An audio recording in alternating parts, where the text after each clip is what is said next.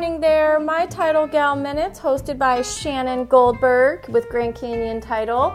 Um, today we're talking about LinkedIn. I'm not going to get real in depth right yet, but I do have a lot of people asking me why LinkedIn for my business and how do you use it for your business. So, a couple years ago, I had been using LinkedIn, but not really consistently. I found that a lot of the people on there were people that I knew in the industry, as well as people that I couldn't really get referrals from.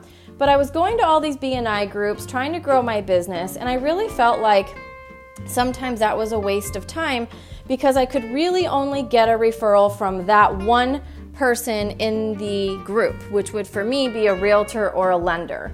So I found that getting bigger and spending more time on LinkedIn for my business, even if it was with other people in my industry, I was able to grow my business and grow my referral network to be able to reach more people.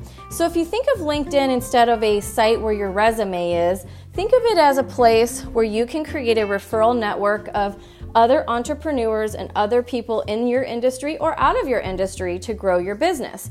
One of the best ways to do that is to make sure that your LinkedIn rating is an all star rating. And one of the ways that you can easily do that is going in and filling everything you need to fill out on LinkedIn your name, your bio, and keep in mind that LinkedIn is a professional site for social media and you want to make sure that you're not on there just ranting and raving. Keep it professional. If you wouldn't say it in a job interview, don't say it on LinkedIn.